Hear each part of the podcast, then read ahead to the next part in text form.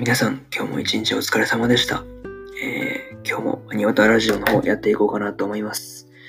この番組はですね、年間100作品ぐらいアニメを見る男子大学生の沼さんがですね、ただただアニメに関するその、ことをですね、話していくという風な番組になっております。軽く、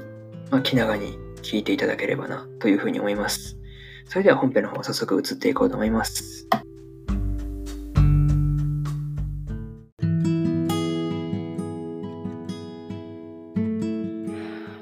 はい、それでは本編の方入っていこうと思います。今日はですね、フルーツバスケットセカンドシーズンの第17話の感想を言っていこうと思うので、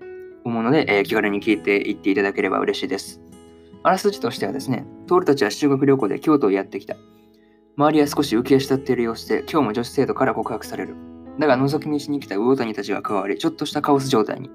トールは今日に騒動の原因を尋ねるも、お前に関係ないと冷たく突き放されてしまう。初めて言われたわけではないのになぜだかトールの胸はちぎれそうで、というところで、ここから感想になるので、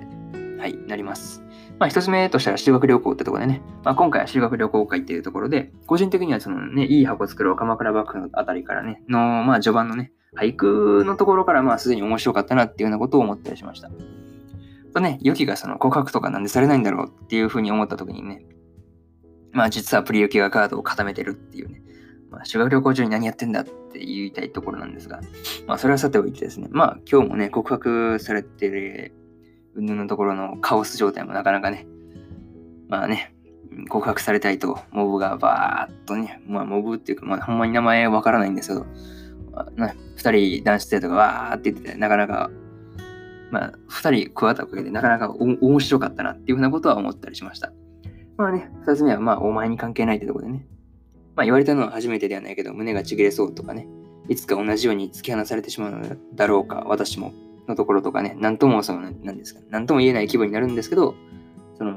後にね、打ち消してしまうぐらい、その京都トールのね、雰囲気が、尊みが深すぎてやばかったっていうね、なんとも語彙力が崩壊してる感想を、ここで言わせてもらいますよ。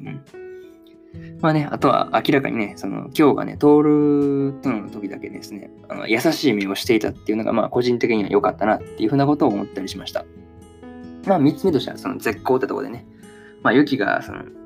真壁翔にですね、絶好って言った後に、恥ずかしがってるところとか、なかなか個人的には、なかなかリアクション的には可愛いものがあったなっていうようなことは思ったりしました。でも確かに絶好って小学生ぐらいの時とかよく使うことあったなっていうふうなことを思うんですけど、確かにいつの間にか使わなくなってるので、確かにそういうことを踏まえればガキっぽいのかなっていうふうなことは思ったりしました。にしてもその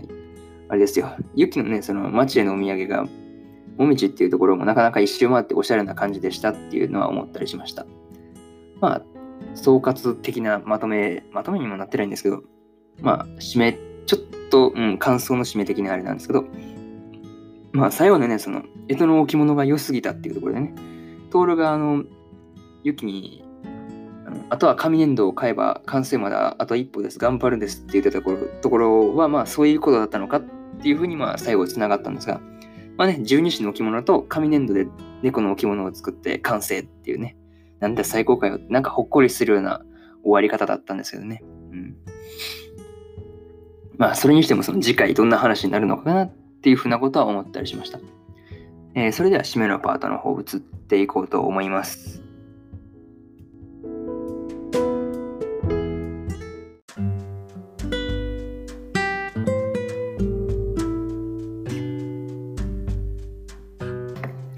はい、